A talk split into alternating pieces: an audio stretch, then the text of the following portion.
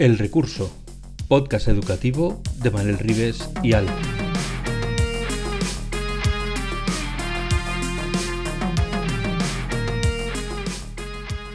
El Recurso es un podcast patrocinado por Golden Mac Edu, Grupo Catwin, tu especialista en soluciones pedagógicas Apple para el sector educativo.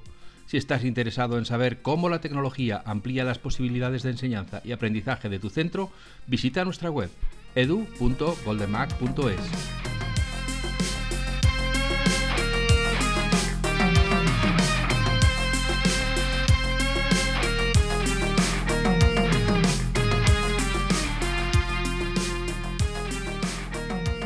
Hola, bienvenidos a El Recurso, el podcast educativo de Manel Rives y Alf. Yo soy Alf y aquí está Manel Rives. Hola Manel, cuéntanos de qué vamos a hablar hoy. Hola Alfonso, hola gente al otro lado de los dispositivos en sus altavoces y auriculares. Hoy vamos a hablar de inteligencia socioemocional, de aprendizaje socioemocional. Ese aprendizaje no verbal, ese aprendizaje que hacemos nosotros con nuestro alumnado, pero que transmitimos con nuestras emociones y queremos que ellos aprendan a gestionar. Así que nosotros también, también tenemos que aprender a gestionarlo. Así que hoy tenemos con nosotros a una profesional que trabaja con centros educativos y con profesores para enseñarles esto mismo, cómo gestionar sus propias emociones, cómo tener herramientas para gestionarlas y cómo enseñar esas herramientas a su alumnado para que ellos vayan creciendo, siendo más empáticos, siendo más gratificante su vida y siendo más resilientes y todas estas cosas que nos hemos eh, visto últimamente llenos de toda la terminología de aprendizaje socioemocional. Y está con nosotros Raquel Pedros, que es formadora, entre otras cosas, de aprendizaje socioemocional. Me parece magnífico. Muy bien, pues vamos a escuchar la conversación con Raquel.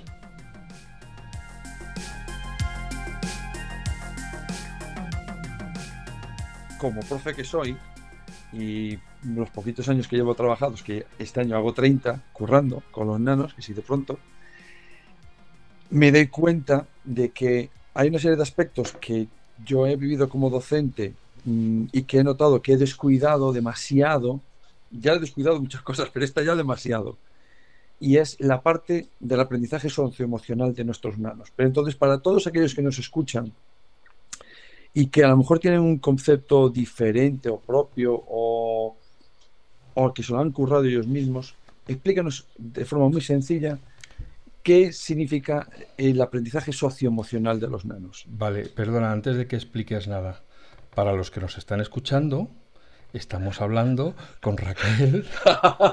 es que es conveniente que sepan quién va a hablar, porque si no, no, ayudamos mucho en la conversación. Entonces, Raquel, si te parece, luego respondes a Manel, primero respóndeme a mí, preséntate. Bueno, eh, pues nada, mi nombre es Raquel Pedrouso y, mm, y desde hace unos 5 o 6 años pues colaboro con los centros de formación del profesorado aquí en, eh, fundamentalmente en Galicia en, el, en, la formación del profesorado, ¿no? Y una de las áreas en las que tengo el gusto de colaborar es en la parte de la educación emocional. Y, nada, charlemos sobre esto, que es interesante. Entonces, que sepáis que hoy vamos a hablar sobre la educación eh, socioemocional o emocional o social, o como lo queráis decir, o como lo llaméis en vuestro, en vuestro territorio. Pero vamos a hablar de educación y de emociones. Exactamente. bueno, pues venga, contesta entonces en cuatro palabras qué es aprendizaje, aprendizaje socioemocional para ti. Bueno, mm, yo diría mm, rápidamente conocerse a uno para conocerse para conocer a otros, ¿no? Y generar buenas relaciones. En ese término, así como muy básico, ¿no? Si nos vamos a la definición de Goleman, pues tendríamos esto, ¿no? Esta parte de poder identificar tus propias emociones para ser capaz de identificar las de otros y tener relaciones positivas y de bienestar. Y en esa parte del conocimiento de tus propias emociones, todo lo, lo que tiene que ver con el ámbito del autoconocimiento, ¿no? Fundamentalmente. Y de todas las habilidades que nacen de, de, esta parte. Y por el lado de reconocer las emociones de otro, también esas habilidades que nos aproximan a los demás, ¿no? Como el trabajo en equipo o la asertividad o la empatía.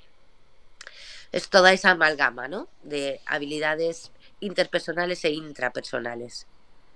Entonces, eh, ¿tú, ¿tú separarías la parte de socio de emocional o todo va en el mismo paquete? Yo creo que todo va en el mismo paquete, ¿no? Porque nosotros somos de forma individual seres, seres sociales y también somos seres emocionales, individual y de forma colectiva. Lo que sí sucede es que para esta parte de la gestión de las emociones, el punto anterior eh, em, es conocerse, ¿no? A uno mismo y conocerse en todos los aspectos. En el mundo educativo, pues em, hay que tener en cuenta la edad evolutiva que tienen los, los pequeños, ¿no? Y las pequeñas. Entonces, bueno, pues ese autoconocimiento tiene que ir pues progresivamente para que ya en una edad de secundaria se trabaje de una forma pues quizás más profunda, ¿no? O sea que esto viene ya desde los griegos que ya decían lo de conócete a ti mismo. Ni más Sí, que sí, ¿no? Para ver que no hemos avanzado mucho todavía, que estamos todavía en el primer renglón. Sí, pasa con muchas cosas. Y ahí Coleman, eh, que se le nombra muchas veces, eh, creo que había alguien que decía que había sido el listillo del grupo, que había trabajado sobre esos temas, fue el que realmente hizo el empaque y que sacó todo esto un poco a las grandes masas, que fueron los grandes masas entre comillas, de, gente que trabaja en estos ámbitos. Y ahí que estás hablando ahora justamente de secundaria, eh, ¿tú notas una diferencia entre cómo se observa este concepto trabajado en el aula o la aproximación de docente e infantil, primaria y secundaria o no tiene nada que ver? Hombre, así la pregunta es en este momento, en el 2022, te diría que la apertura es máxima en, en, primaria y en secundaria, ¿no? Si me lo preguntas hace cinco años, te diría que la parte inicial fue primaria. Pero sin embargo, ahora mm, yo sí que noto que hay una demanda ya de, la, de, mm, de los institutos, eh, fundamentalmente, de, de trabajar esto, ¿no? y de trabajarlo quizás en el entorno de las tutorías, que tienen ahí esa posibilidad y ese escenario. ¿no? Pero, perdonar un, momento, eh, o sea, cuando hablamos de, yo doy por hecho que el educador en general, en su mayoría, es vocacional. ¿Se le enseña al educador a conocerse a sí mismo? O sea, llega él sabiendo cuando tiene delante a 40 fierecillas salvajes eh, a los que tiene que conocer y enseñarles a conocerse. ¿Sabe él cuáles son sus palancas, cuáles son sus muelles, cuáles son sus botones, cuáles son el apretar en caso de emergencia, etcétera? ¿O vamos mm. allí con todo y que salga el sol por donde salga? Claro, yo mm, creo que mm, esta formación, que es tan transversal y tan importante para la vida, por cuestiones las que sean, pues la mayor parte de los docentes no han recibido esta formación, ¿no? Y por lo tanto, pues mm, tienen este, este, este miedo, ¿no? A, hacer determinadas cosas. Me refiero en su parte académica, ¿eh? en su parte estructural, básica, ¿no? De, la carrera universitaria. Em, y, fíjate que esta es una pregunta absolutamente clave. Es decir, tú no puedes enseñar matemáticas si no conoces matemáticas. Por lo tanto, trabajar la educación emocional implica trabajarse primero como docente, como persona docente, en un entorno donde tienes que, que trabajar no solamente en los contenidos técnicos y curriculares, así puramente dichos, sino también todos los transversales. Siempre en los cursos, ¿no? Yo siempre hago una pregunta inicial que es que, qué necesitas, ¿no? ¿Qué necesitas llevarte? Y la mayor parte de las respuestas son herramientas. Em, la respuesta a esa respuesta es que la mejor herramienta son ellos mismos.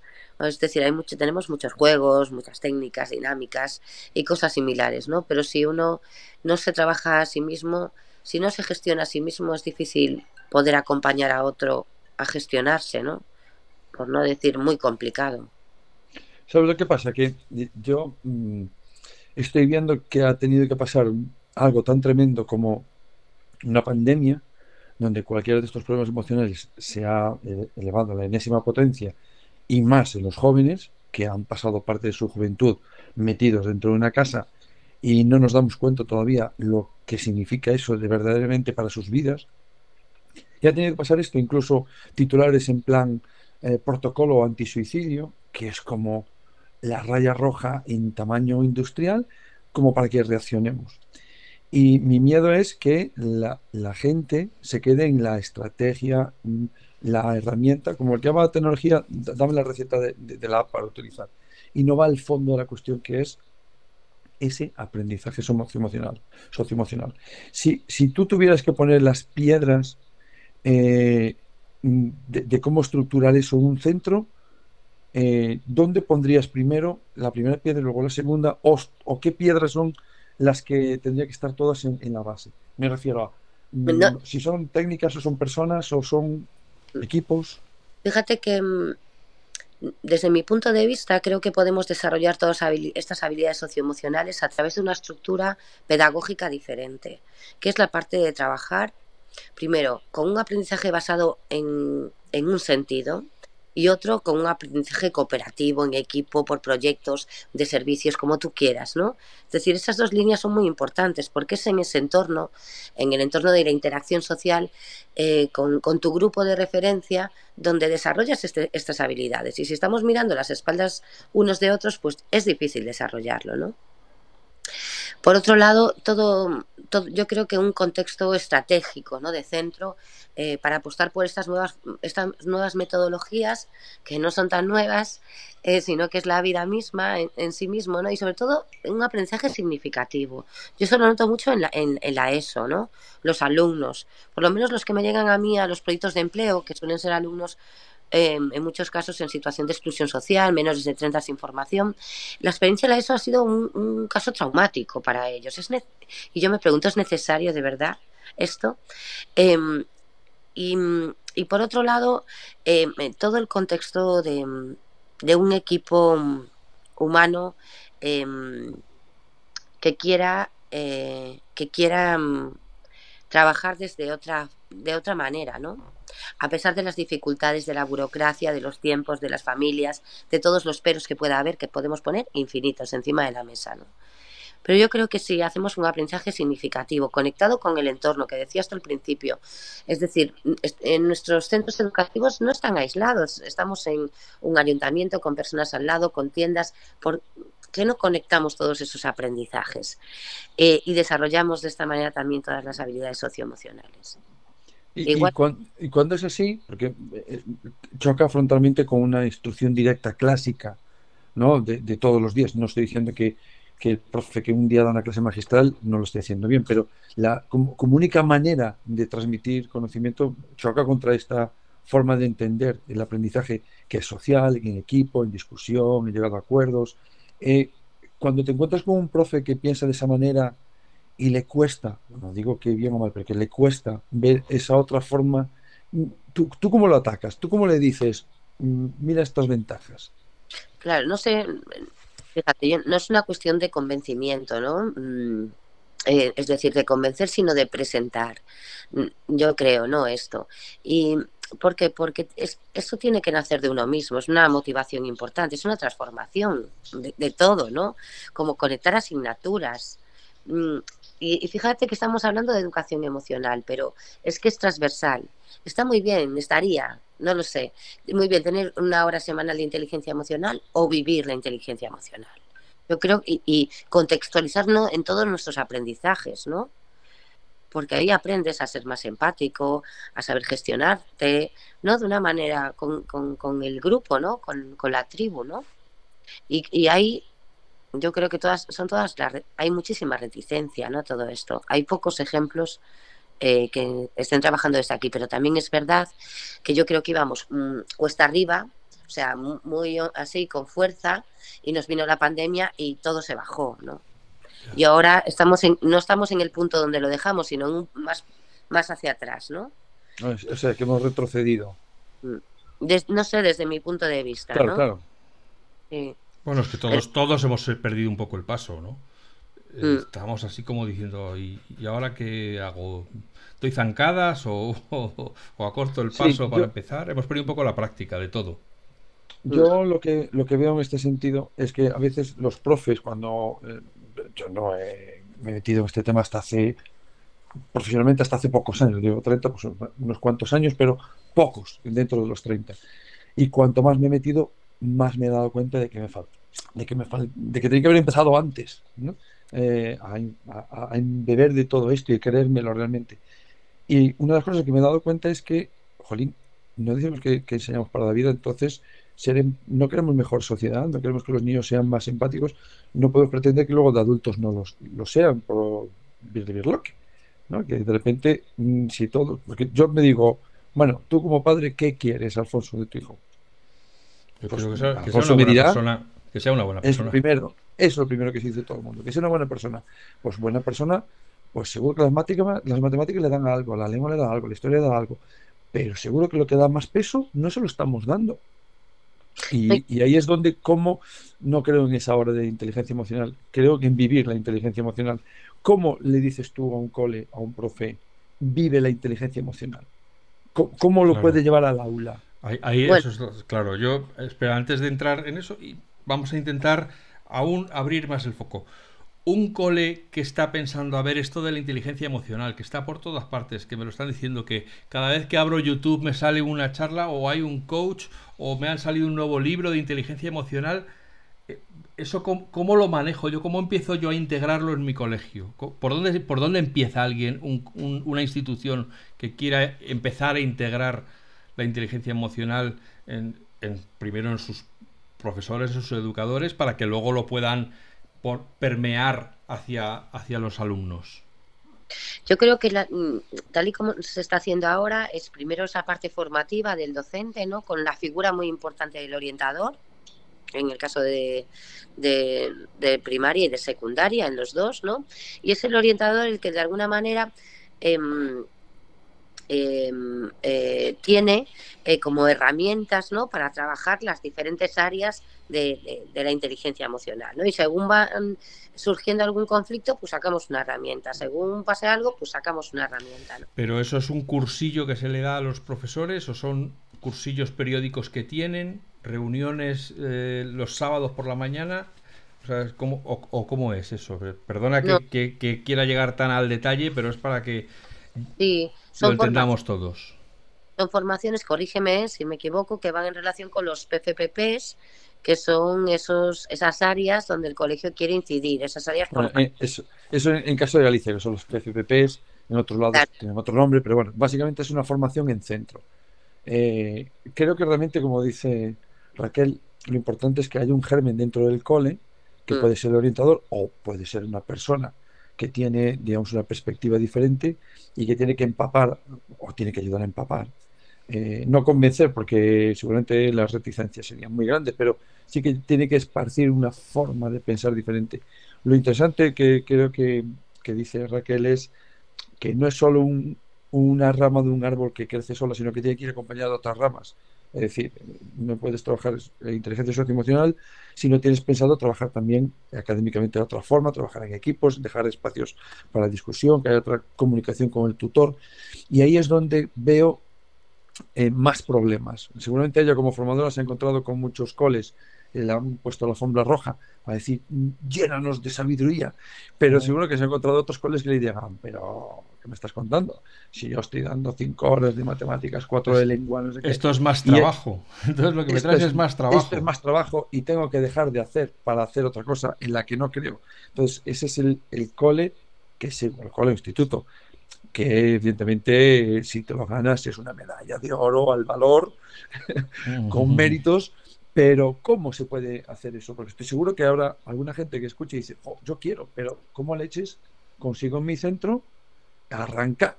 Arrancar. Claro, también yo creo que este escenario que comentaba antes es el escenario máximo, ¿no? Ese sería el top del top, ¿no? Y como todos los cambios, pues hay que ir de forma progresiva, poco a poco, ¿no? Pues primero, como, como tú bien dices, pues germinando ese, ese escenario eh, novedoso, ilusionante, ¿no? Em, para que esas personas se contagien y puedan comenzar a hacer pues pequeñas cosas en el aula y cada vez pues, se sientan más empoderados, ¿no? para, y más capacitados a la hora de poner en práctica todo esto. Yo creo que resultaría súper interesante preguntarle a los alumnos, eh, quizás no ahora mismo, eh, a nuestros alumnos actuales, sino quizás a los que ya pues no sé, que han pasado ya por la escuela hace como cuatro años o cinco años o tres años y que puedan preguntarle a ellos qué cambiarían, ¿no? Del contexto. Y yo creo que ahí está la respuesta, la clave a todo esto, ¿no? Te pongo, otro caso. Eh, un profesor, que además como esto suele ser muchas veces acción-reacción, ha leído, por no ponernos en lo peor, que en no sé qué colegio un chico o una chica se ha suicidado. Entonces dices, si es que esto, a lo mejor yo tengo un caso en mi clase y, lo tengo delante y no me estoy dando cuenta. Querría hacer algo para enterarme. ¿Cómo puede un profesor que quiera empezar a adentrarse en, la educación socioemocional mm, aprender o, conocer eh, cómo, cómo cómo ir aprendiendo, cómo ir detectando estas situaciones, cómo desarrollar, sin que sea toda la escuela o todo el centro el que está implicado, sino yo como educador quiero aprender, quiero ser mejor maestro, quiero ser mejor educador y no quiero solo enseñar mi materia, quiero que si hay un chico o una chica que veo que está a punto de llorar, quiero que no me dé igual y quiero saber cómo acercarme a él para preguntarle, oye, ¿quieres hablar? O te pasa algo. Bueno, eso, ¿cómo, cómo puede un propio, sin necesidad de que sea toda la superestructura la que, la que recurre y decide iniciar un plan estratégico a cinco años de inteligencia emocional, cómo puede un profesor empezar a trabajar este, esta materia? Yo, mm, fíjate que todo el rato estamos comunicando, ¿no? Y mm, si tú mm, eh, observas la comunicación no verbal de las personas y también pones atención a las palabras que emplean de forma habitual, tienes muchísima información de lo que está sucediendo. También si una persona participa o no participa, si falta o no falta. Es decir, hay determinadas señales. Yo sé que vamos súper rápido en todo, ¿no? Pero hay, hay señales que, que, que seguramente ellos los observan y después dicen, ah, ahora me di cuenta de esto y de lo otro, ¿no? También yo creo que hay un escenario eh, muy importante que es trabajar desde el afecto. Es decir, mm, ser realmente, mm, eh, eh, mostrar el afecto, ¿no? Es decir, me importas, me interesas, desde esta posición de afecto. Y también desde la posición de docente fan, ¿no? De sus alumnos. Porque si tú generas un escenario de confianza, las personas confían en ti y todo esto es un proceso de comunicación mucho más rico, ¿no? De, de hecho, Raquel, corrígeme si no es así, hay estudios que demuestran que la expectativa creada por el propio docente genera cambios directos en la respuesta del alumnado. Es decir, si tú tienes una expectativa alta, el propio alumnado va a hacer más para cumplir esa expectativa. Va a ser más centrado, va a trabajar más, porque va a cumplir o va a intentar cumplir con eso que el profesor espera. Y eso es porque se genera una comunicación no verbal y afectiva positiva, porque expectativa nunca es negativa. expectativa, si es negativa, pues también juega a la inversa. Efectivamente. Entonces, yo creo que esa clave es muy importante de mostrar afecto. Lo que pasa es que hay muchos profes, bueno, muchos, vamos a borrar, borraremos en el audio muchos, hay profes eh, que mantienen una distancia muy grande con, con su alumnado, porque creen que él, como docente tienes que tener esa altura, esa diferencia. ¿Y qué les dirías ahí? Yo creo que ahí es importante repensarnos el rol mm, docente, ¿no? Repensar. Si es verdad que de alguna manera reactuamos aquella, aquello que aprendemos. Entonces, nosotros nos han enseñado de esa forma, nuestras figuras de referencia docentes fueron estos, los docentes, nuestros profes, y replicamos de alguna manera esa forma de enseñar, ¿no? Por lo tanto, abrir, abrir ese, ese nuevo abanico de crear un nuevo rol docente, a mí me llama mucho la atención cuando mm, compartimos o se comparte la formación, que desde mi punto de vista tú tienes que ser como docente un líder ¿no? en el aula. Y esto es una palabra que yo noto que genera muchísimo rechazo. Mm, no sé, o sea, a mí yo creo que es importante que el docente sea un líder en el aula. Ahora, ¿qué entendemos como líder, no? Líder es una persona que mm, confía en los demás, que líder es una persona que es capaz de sacar lo mejor de cada uno, líder el líder es capaz o tiene una mirada apreciativa, el líder establece unos objetivos, que es lo que establece el docente, es decir, repensarnos, ¿no? Ese rol docente. Y, desde ahí, yo recuerdo eh, hace, antes de la pandemia, en una formación, en una experiencia que hicimos en Madrid de, de gamificación, tuvimos la oportunidad de hablar, eran alumnos de la ESO y de preguntarles un par de cosas, ¿no? Y una de ellas es qué cambiarían, ¿no? De la educación. Y uno de la, dijeron dos cosas súper interesantes. Una, por qué los profes se sienten como superiores, ¿no? A ellos. Eh, incluso de forma física, ¿no? concretamente en este cole, el, el estaba en un altillo y los alumnos estaban más abajo, ¿no? Y por otro lado, ¿por qué los profes siempre dicen lo que hacen mal y nunca hacen bien? Entonces, pensarnos, ¿no? repensarnos eh, ese rol docente, eh, hacernos conscientes de, de, la importancia que tiene nuestra opinión sobre, sobre cada uno de los alumnos y alumnas que tenemos. ¿no? Tiene un poder importantísimo. Yo me pongo en el lado malo. Yo en, mi clase hago ciertas cosas, rupturas cognitivas, eh, tenemos un, diario de gratitud, hacemos mindfulness, pero cuando comentas con, evidentemente, cuando un profe de fuera lo ve, ya dice, ya están los de la secta, estos hablando de, de ponerse ahí a, hacer Buda. Ese es uno de los problemas que veo, cómo acercar estas pequeñas estrategias o dinámicas que son muy fáciles de llevar al aula, pero que, tienen mucho pozo. La gente se queda con el mindfulness como que te quedas ahí sentado un rato. empieza, por explicar, empieza por explicar qué es el diario de gratitud, ese que has citado. tal cual, es un diario donde das gracias. Así de sencillo. ¿Pero va pasando por cada niño? O... Todos los niños lo escriben. ¿vale? O sea, cada uno, tiene, cada uno tiene el suyo. Es tan fácil como pensar por la mañana a qué das gracias, que puede ser. Es un poco para pensar eh, que no hay que dar gracias porque tienes la Play 5, que lo puedes hacer. Pero a lo mejor ver las cosas más pequeñas, más simples, pero que en tu día a día eh, tienen más pozo. En plan, pero lo, que, lo que quiero decir es que cada, niño. cada, niño. tiene el suyo, no hay uno en el aula donde todos los niños escriben por lo que dan No, no, no, cada uno hace el suyo, porque cada uno tiene su propia vivencia personal y tiene sus familias o sus amigos. Entonces te salen, lo puedes hacer a cualquier edad. Eh, hasta sin, sin, saber escribir lo puedes hacer con voz de con notas de voz. Y si alguien no lo hace, bueno, pues eh, a lo mejor sale, sale en el aula ¿qué te pasa? porque los nanos, cuanto, cuanto más normalizado tienen esta situación, más se comunican. Yo tengo una estrategia pequeñita que es eh, un planning en la entrada de la puerta, de, la puerta de entrada mejor, del aula, con los nombres y ellos ponen un emoji. Hay dos niveles de, intensidad para estar contentos, para estar tristes, para estar enfadados. Y ellos, y ellos ponen al entrar. Y en cualquier momento de la mañana cambian y dicen, pues me ha pasado. Entonces, los niños, eh, sin tú decir nada, les preguntan, oye, Mm, voy a poner bonito, no tengo ningún Juanito ahora, pero para no poner nombres. Has puesto enfadado, te has puesto enfadado, porque te has puesto enfadado, y ellos lo cuentan. Entonces, eh, es normalizar lo que tenemos dentro y, y, y, en la segunda parte es, bueno, ¿puedo hacer algo para ayudarte? Para que no te sientas así. Tan sencillo como eso. Entonces hay un, rato, de, hay un rato de puesta en común. Sí, bueno, hacemos asamblea todas las mañanas. La asamblea yo creo que es una herramienta muy importante. ¿eh? eh ¿De verdad que se puede llevar a todos los niveles? Hombre, es que parece que la asamblea se hace en infantil, ¿no? Y parece que llegan a primaria y son adultos. Y nos vamos a ver, ¿no? Y en secundaria ya ni se existe. En secundaria, plantearlo, que sí, que a lo mejor salen problemas que no salen más que en entornos de confianza. Sí, sí, no, desde luego, no, desde luego. Yo creo que esa parte de cómo venimos y qué nos llevamos al final del día es importante porque también es, es, una forma de darte cuenta de que vas fluctuando por emociones, es una forma de empatizar con el otro que le ha pasado algo, es una forma de regular la comunicación con el compañero pues porque tiene una situación particular, ¿no? Es otro escenario, es otro escenario donde practicarlo, ¿no?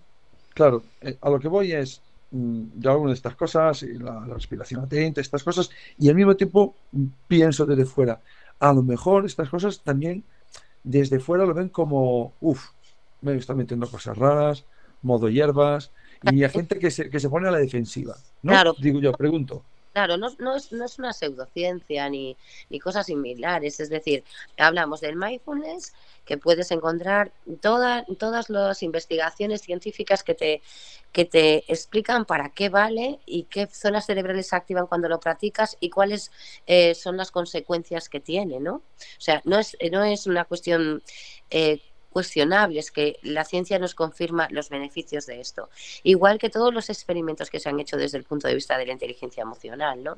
O la educación emocional. Es decir, em, es importante que las personas que, no crean en esto le den la oportunidad a leer artículos con base científica que confirmen los beneficios de todo esto. Y además, yo creo que ya desde el propio sentido común, ¿no? La, la parte socioemocional.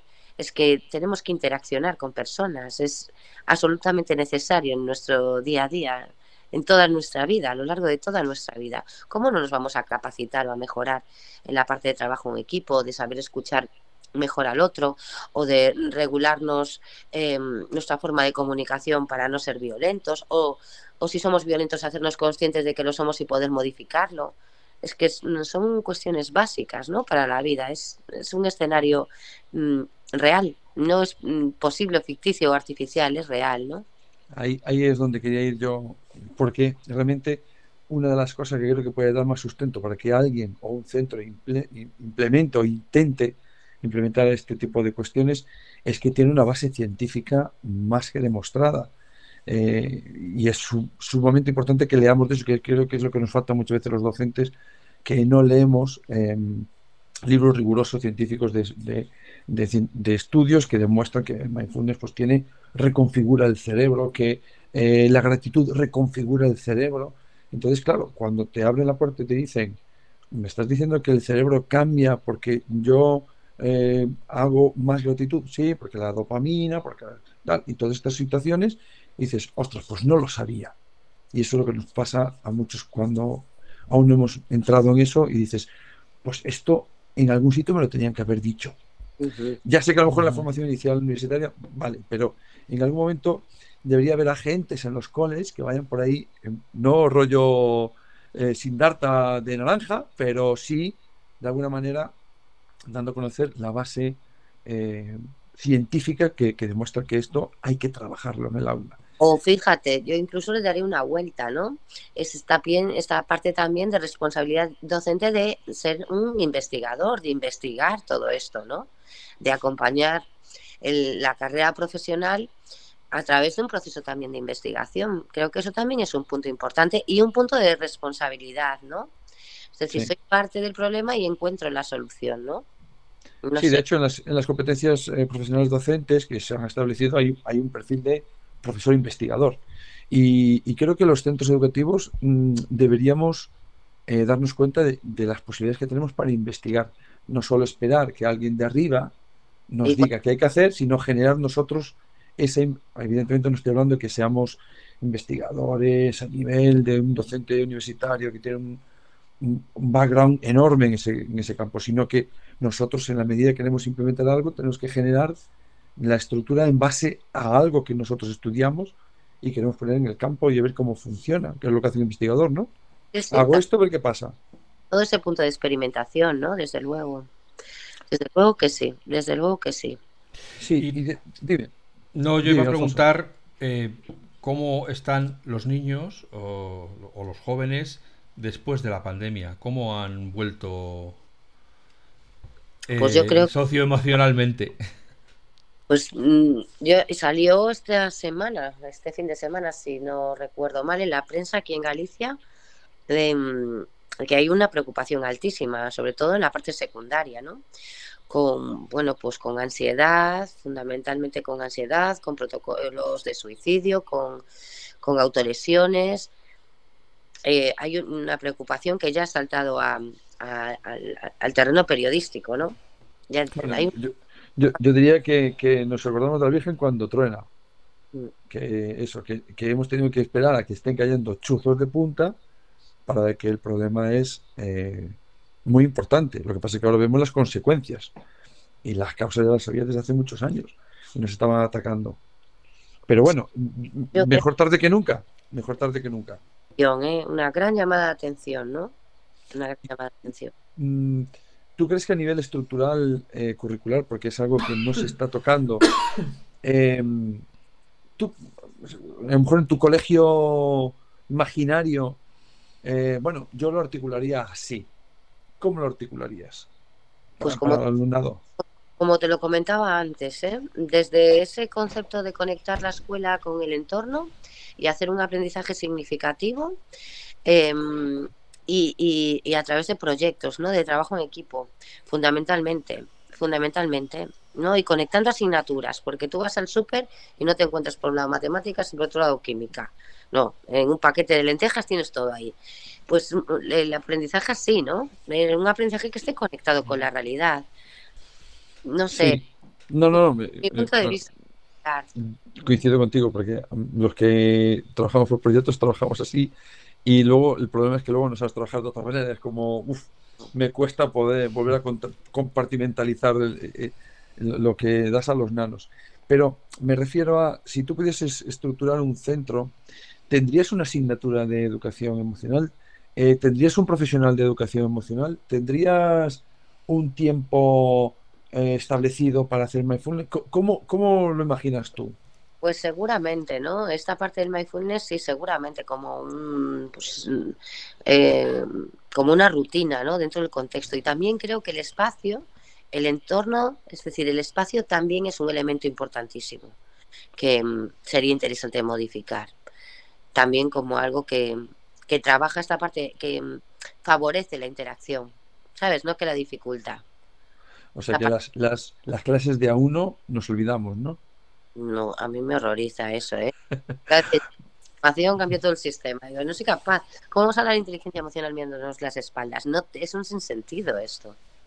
Vale, y de la parte del profesorado, eh, ¿los notas diferentes? Porque tú llevas una temporada dando formación docente, eh, se me escapa, te juro que luego doy formación y se me escapa, siempre digo, lo de online es medio bluff, porque hay muchas cosas que online no me funcionan ni harto de grifa. Pero em, ¿Tú has visto una diferencia en cómo está el profesorado antes de la pandemia y después? ¿O simplemente no por la pandemia, sino que tienen otras inquietudes? ¿O es por la pandemia? Bueno, yo creo que mm, ha habido un cansancio enorme, ¿no? Yo, sobre todo el año pasado, lo diría, ¿no? Fue un año muy intenso, muy intenso y eh, los ánimos estaban muy bajos, ¿no? Y la fuerza, era muy curioso, ¿no? Porque la fuerza la daban los pequeños, ¿no? Que estaban los alumnos, los docentes impresionados ¿no? con, su capacidad de adaptabilidad. Este año ya no tengo una energía así, pero yo confío en que el año que viene va a ser todo estupendo. Vamos a empezar ya pudiendo hacer otras cosas, eh, trabajando más unos con otros, y es ilusionante. ¿eh? Yo creo que hay que ilusionarse con esas nuevas metodologías. Es una oportunidad de motivación para el propio docente y un escenario de motivación para los alumnos, ¿no? Vale, eh, eh, bueno, me, hago, de repente me ha hecho un dibujo en la cabeza de un niño em, que, ahora que está tan de moda la palabra competencia, es competente, un niño competente emocion, socioemocionalmente, ¿cómo, cómo sería? cómo haría por la vida ese niño con los demás?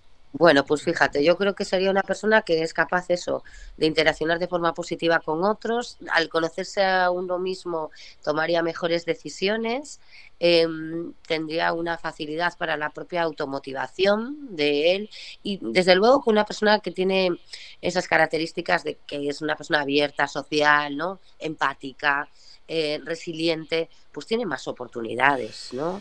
Voy a hacer la pregunta del abogado del diablo. ¿Y no es el niño al que pegan por, porque de puro bueno es tonto. No, creo que ahí confundimos el término. Eh, hace mucho de abogado del diablo, le encanta.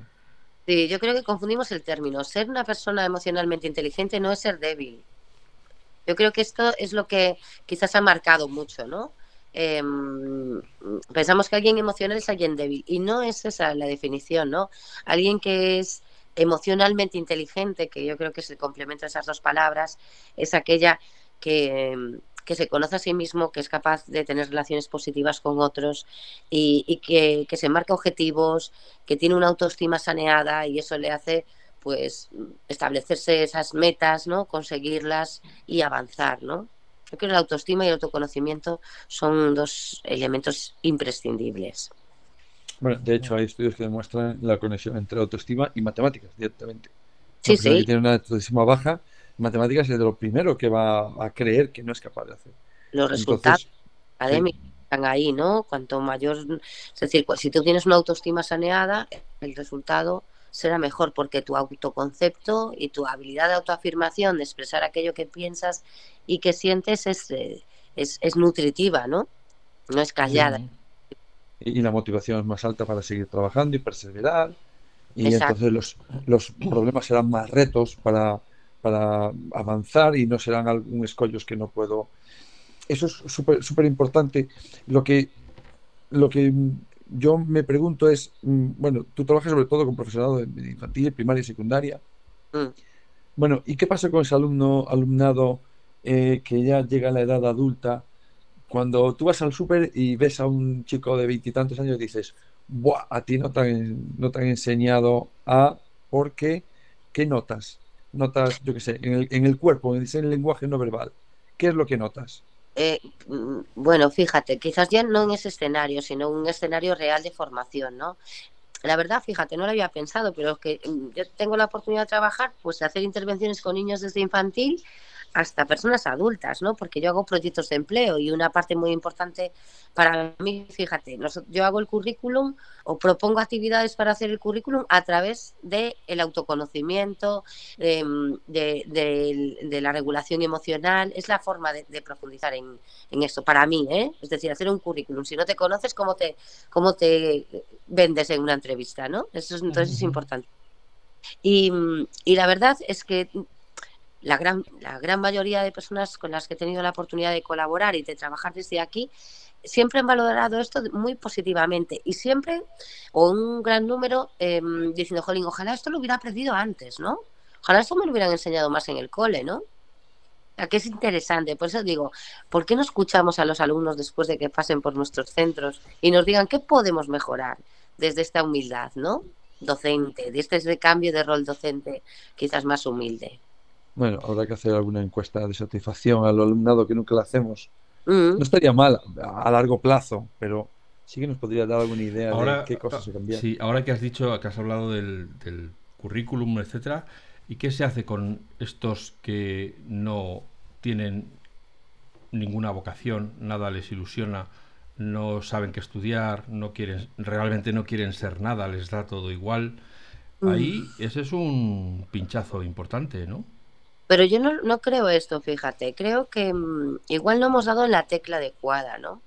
Eh, ayer o antes de ayer veía en, la televisión, le entregaban un premio a un actor joven y le daban las gracias a, bueno, a otro actor español que yo ahora mismo no recuerdo, perdonar que mi memoria es un de pez, y le decía, gracias por haber creído en mí. Era una persona sin ilusiones en la vida.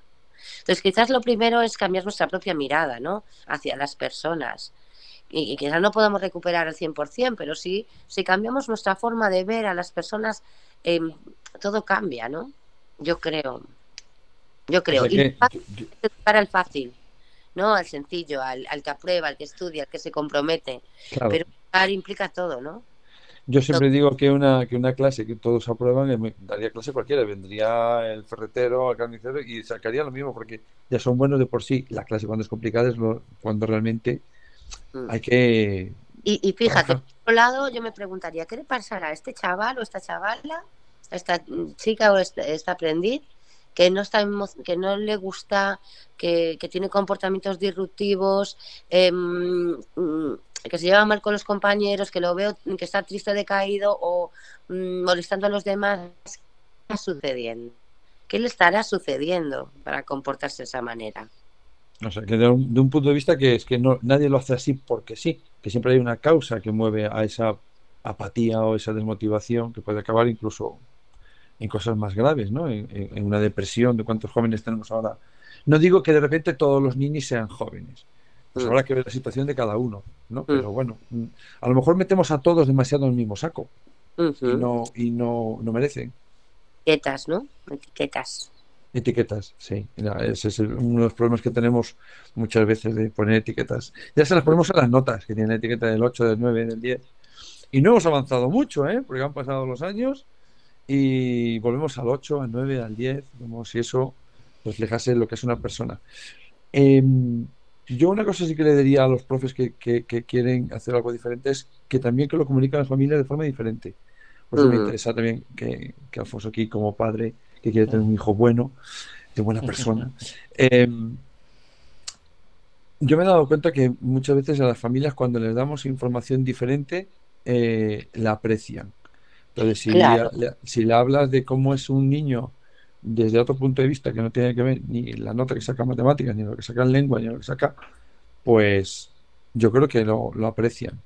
Y, en ese sentido, Raquel, ¿qué, qué ¿qué elementos tú crees que le podríamos decir a las familias sencillo, para que lo entiendan, para que no tengan que hacer un máster en, este tema? ¿Qué, tres o cuatro cosas podría, o, conceptos les podríamos decir a las familias de su hijo o de su hija?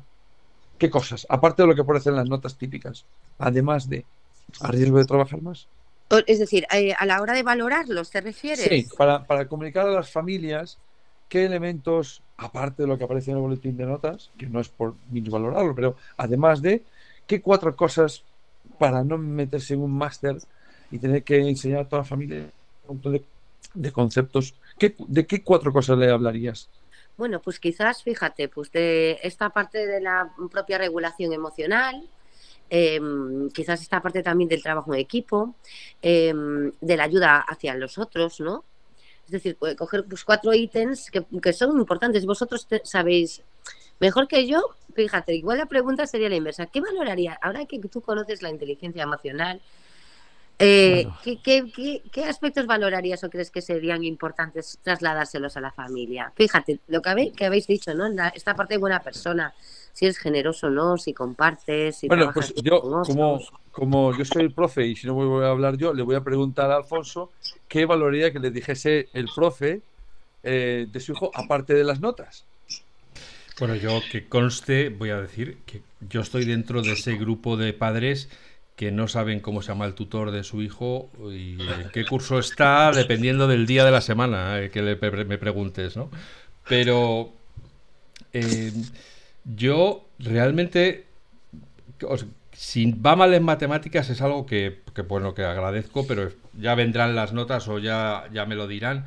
Pero realmente sí que hubiera agradecido, o sí que eh, me gusta que el profesor venga y me hable de cómo es mi hijo, porque eso quiere decir que está, el profesor está prestando atención en clase.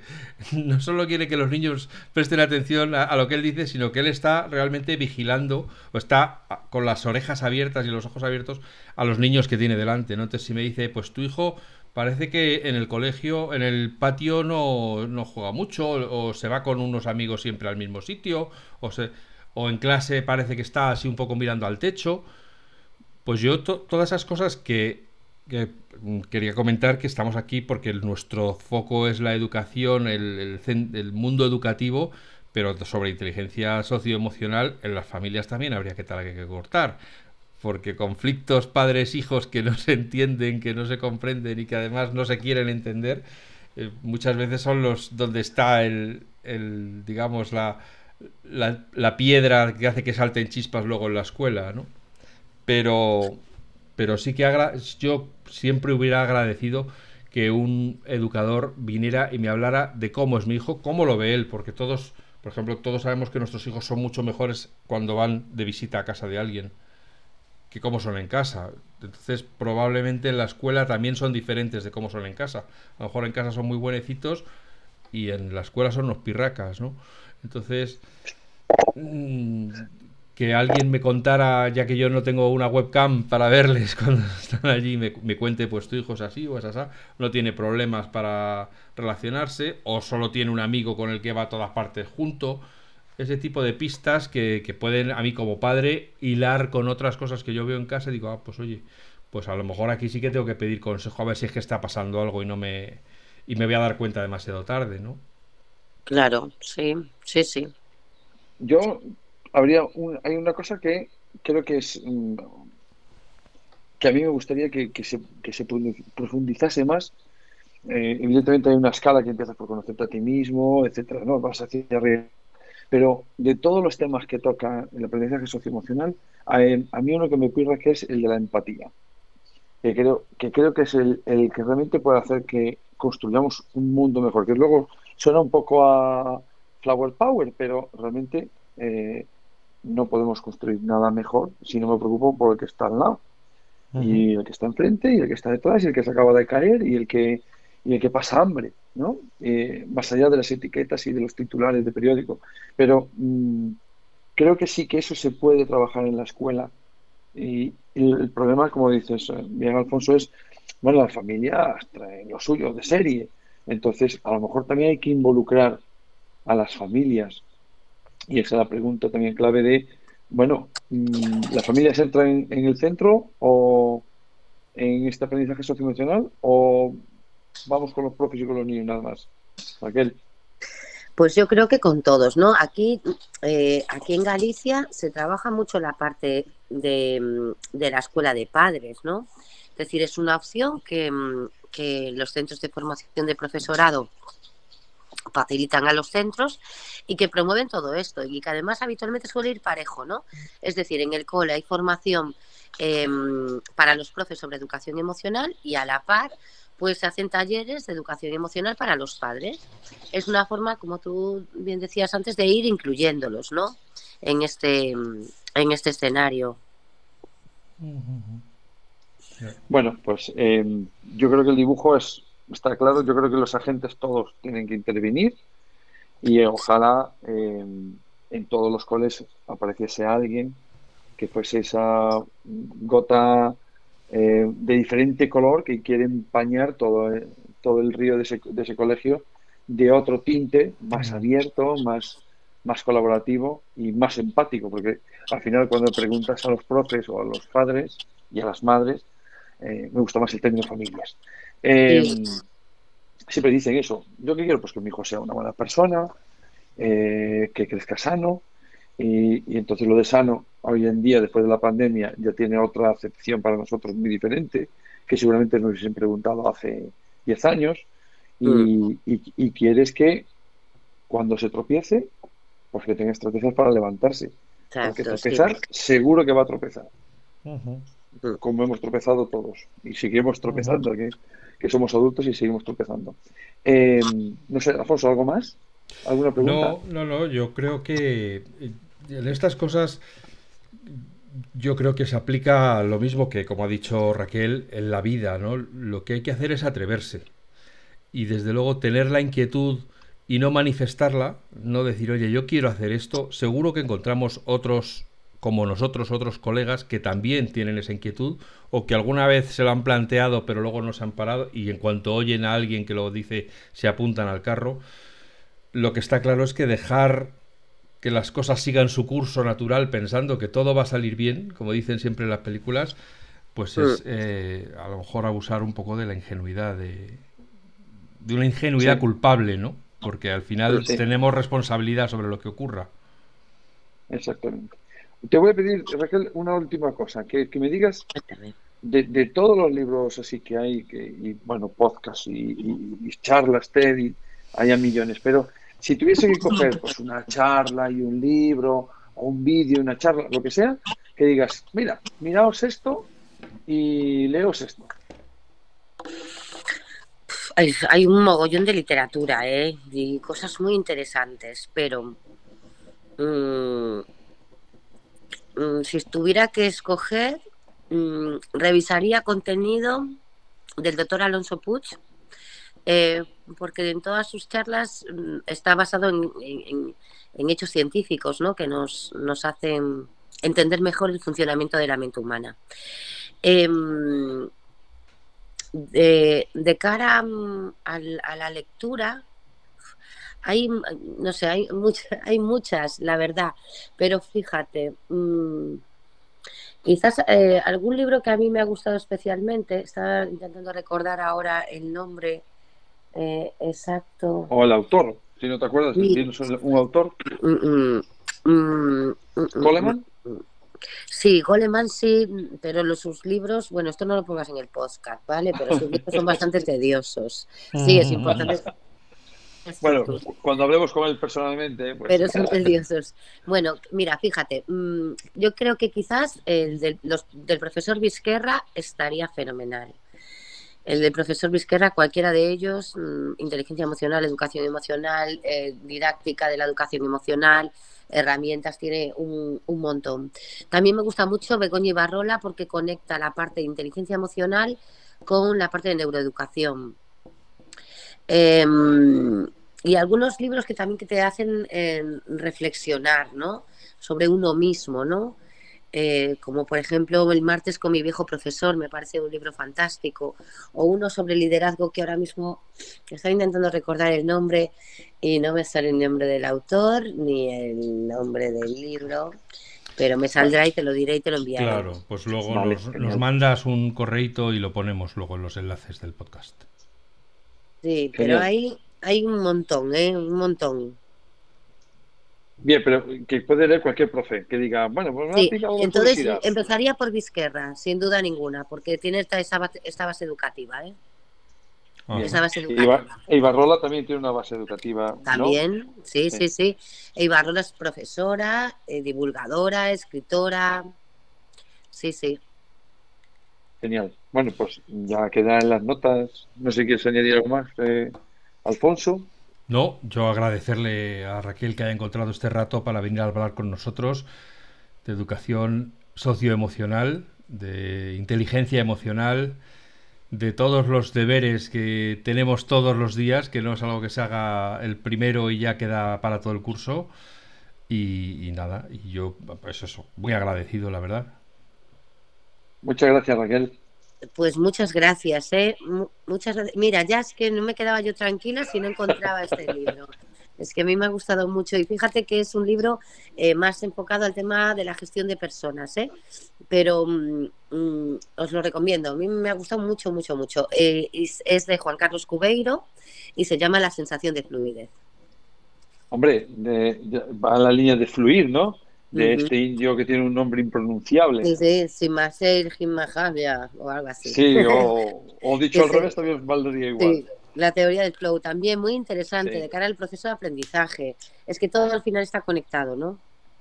Sí, el de fluir me queda, lo tengo pendiente. Un día de esto lo leeré pues ya me contaréis. Muchas gracias a vosotros por, tener interés y, pensar en mí, en, que pueda aportar algo. O sea que aportas mucho, aportas mucho. Además te he visto en directo en la formación, así que doy fe.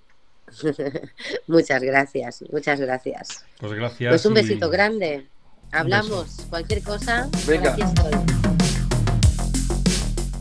Podcast patrocinado por Golden Mac Edu, Grupo Catwin, tu especialista en soluciones pedagógicas Apple para el sector educativo. Si estás interesado en saber cómo la tecnología amplía las posibilidades de enseñanza y aprendizaje de tu centro, visita nuestra web edu.goldenmac.es.